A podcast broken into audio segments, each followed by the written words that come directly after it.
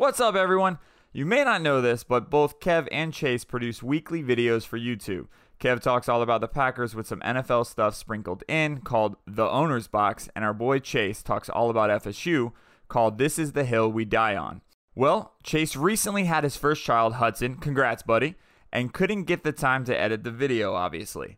So we turned it into a podcast episode called Filling Up the Bandwagon. Let us know what you think. Check them out on YouTube at Cup to Cup and tell us if this is something you'd like to see us turn into a podcast episode more often. Enjoy it. Cheers.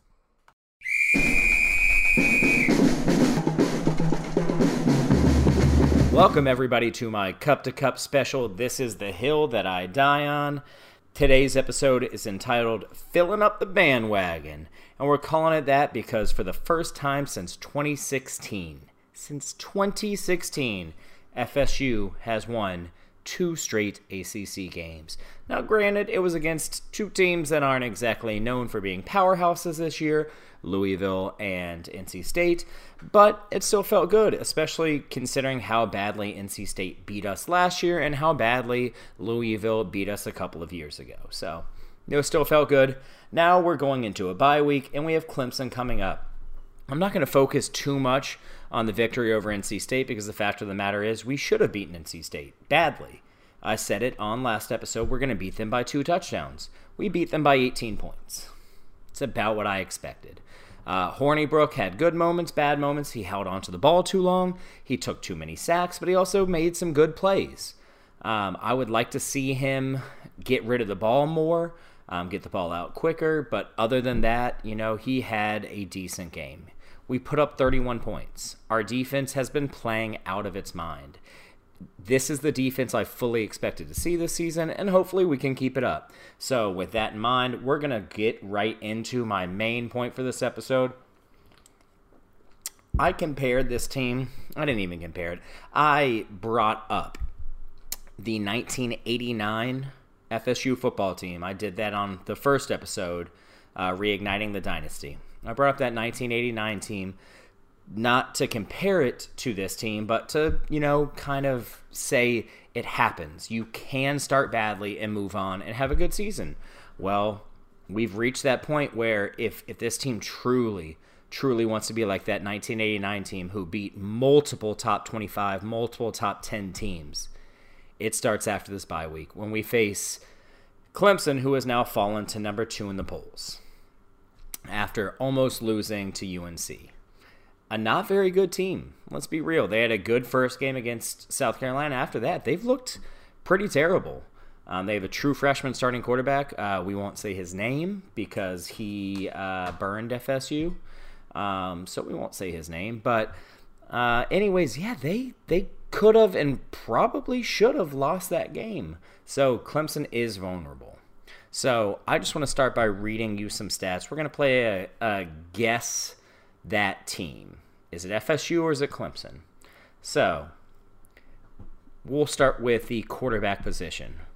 This is Team A. We'll call them Team A. Team A has passed for 1,317 yards on 61.7 completion, and this is any quarterback that's played for them. Um, for Clemson, we'll just state that that has been Trevor Lawrence, C. Brice, did anyone know they even had a backup quarterback after Trevor Lawrence? And uh, T. Oh, I'm not even going to try to pronounce that name. Uh, who has gone five for nine. So, you know, it is what it is. Um, anyways, so let's play Guess That Team. One team has 1,317 yards, 61.7 completion percentage, 10 touchdowns, 6 picks. That's Team A. Team B has passed for 1,541 yards on 70.3 completion percentage, 14 touchdowns, two picks. Who's Team A? Who's Team B? If you guessed that Team A was Clemson and Team B was FSU, then you're right. Team B, that's FSU, has passed for more passing yards, a much higher completion percentage, more touchdowns, and less picks. Much more touchdowns, much less picks. 14 touchdowns to 10, two picks to 6. That's that's a pretty big deal. Now, what really sets them apart is Clemson has taken their quarterbacks have taken four sacks. FSU's quarterbacks have taken 19. Good God. Now, eight were last week. So that skews it a little bit, but 19 is just too many, man. Too many. So let's move on to rushing.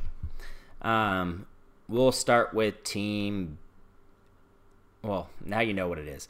Uh, so I'll just tell you FSU has rushed for 606 yards um, for a 3.4 average and eight touchdowns. That is that is skewed. That is heavily skewed because they are counting 37 attempts by quarterbacks for negative 40 yards because of all those sacks. So that that really drops that yard per carry average. If you took out um, the quarterbacks and just had wide receivers and running backs who have rushed the ball, our average rush is 5.1. Or sorry, 5.01, which is much better. 3.4 is unacceptable. That's terrible. But 5.01 is a pretty good amount, especially considering Cam Akers has just been a workhorse. Uh, 582 yards, 5.1 average, seven touchdowns. Now, Clemson, this is where they really blow us away. Their run game has been stellar. They have 1,100 yards already on 6.1 average and 14 touchdowns. So their running game is just better. Uh, let's move on to receivers.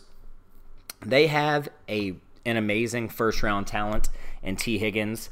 Uh, he paces the team with 22 receptions for 500 yards. He has 22 receptions for 500 yards. That's crazy. That averages 23 yards a catch. To put that in perspective, we have Tamorrion Terry, who is a big play machine. That is what he is known for, is big plays. He averages 18.3, five yards per catch less. He has one catch less, but 140, 120 yards less. Okay. But the good news there is that after T. Higgins, they have um, Justin Ross, who has 18 catches for 218 yards. He's more of their slot guy. Um, and then it's a big drop off. The next wide receiver has 10. Then we get into 5, 6, 4, 4, 3, 3 outside of their running back. Whereas FSU really spreads the ball out. We have 21, 16, 14, 16, 10, 13, 15. I mean, just all over the place. 6, 8, 5, 4. Um, we have we spread the ball around. You can't just try and if you're a defense, you can't say, all right, we take out Tamorrion Terry, they have nowhere to go because it's not true. We have lots of places to go. You take out Tamorrion Terry, we have Keyshawn Helton, who has 16 catches, 232 yards, and three touchdowns. We have Ontario Wilson, with, I mean, you saw the game he had last week 14 catches, 181 yards, a touchdown. DJ Matthews, 16 catches. Tre' McKitty, 10. Trey, Tre'Shaun Harrison, 13. We have guys. We can spread the ball around. Clemson, after their top two guys, they don't really trust their other wide receivers as much. And outside of T. Higgins, really, they don't trust their wide receivers there much. The other receivers are just there to kind of, okay, we don't just throw the ball to uh, Tee Higgins. So for me, you you you put uh, Stanford Samuels on him and give him help over the top. And if Clemson's going to beat you, and then other than that, focus on the run game. And if Clemson's going to beat you, you're going to make them pass, and you're going to make them to pass to somebody whose name is not T. Higgins. That is how I think you beat this Clemson team. Uh, that's the start of how I think you beat this Clemson team. The end is the defense. That's what we're going to get to. So defense, I, and I know that's what everyone's thinking. They're like, all right, man, yeah, you you told me um, Clemson's passing game has not been as good this year. Uh, their run game has been a lot better. Their wide receivers, they have one, but their defense. Clemson's known for their defense, so that's what we need to get to, right? Well, their defense is good, as always. They're holding teams to low points. But how do you upset a team? How do you upset a team that's more talented than you? Because as much as I hate to admit it, Clemson is the more talented team at this point. We just, there's no arguing that. They are the more talented team. They are pumping out first round picks. They're winning national championships. So how do you beat a team that's more talented than you? Well, luck and turnovers. You beat a more talented team with turnovers. So let's get to the turnover battle. FSU, I told you, is throwing two picks. Right? Clemson is throwing six. So they're liable to turn it over. Um, now, I don't have the fumbles that they have uh, fumbled this year um, at hand, but I do how many have how many picks and fumbles they have got this year. So they have five picks this year, which is a decent amount and they've recovered, forced and recovered two fumbles. So that's a total of seven turnovers. FSU, on the other hand, has four picks, and God, we could have had four last week alone. But on top of those four picks, what really gets me is we have forced nine fumbles. We have forced nine fumbles. Clemson's forced two. We have forced nine fumbles, and we have recovered six fumbles. If we're going to beat Clemson, it's going to be getting a turnover or two or three. We're going to need turnovers. We're going to need stops. We're going to need to stop them on third down. We're going to need to force turnovers and get sacks because that's another thing I wanted to bring up. That's another thing that Clemson has really been known for over the years is getting sacks. They have guys all over that D line that can get sacks. We have 17 sacks on the year. Clemson has 19. Would anyone have guessed that we are two sacks behind Clemson five games in the season? I wouldn't have. Not after how how bad our our pressure was outside of Brian Burns. He was the only guy that got any sort of pressure last year, and he's gone. So if you told me this year as a team we would have 17 sacks, I just couldn't see that. 19 to 17. So putting pressure on the quarterback, causing turnovers, holding him on third down, and other than that, not turning it over ourselves. If we can do these things, we can beat Clemson. And I truly believe we can do these things. I don't know if I'm ready to go out on a limb and say that we're going to beat Clemson. I think we will keep it close, striking distance, and I would have more, I would feel more comfortable saying this if we were at home. But the fact that we're going on the road to Death Valley makes me think that Clemson's going to have just enough in the tank. So I think I'm going to have Clemson winning 27 24. And I know there's no such thing as moral victories. But after how poorly we looked last year, if we can hang in there and if we can pull out this win, it's back. It's back. I don't want to hear any all the negativity should be gone. I don't want to hear any of that. None of that shit. Don't come to me talking negative about FSU if we beat Clemson in 2 weeks. If we lose to Clemson 27-24, I don't want to hear that shit either. Okay? But especially if we can pull out that one against Clemson. Uh, the bandwagon's filling up fast. You're losing chance you're losing chances to hop on and not looking look like a bandwagon fan. Now's the time. Are you hopping on, man? Are you with me? Are you with your Noles? Because our our stadium's getting more full.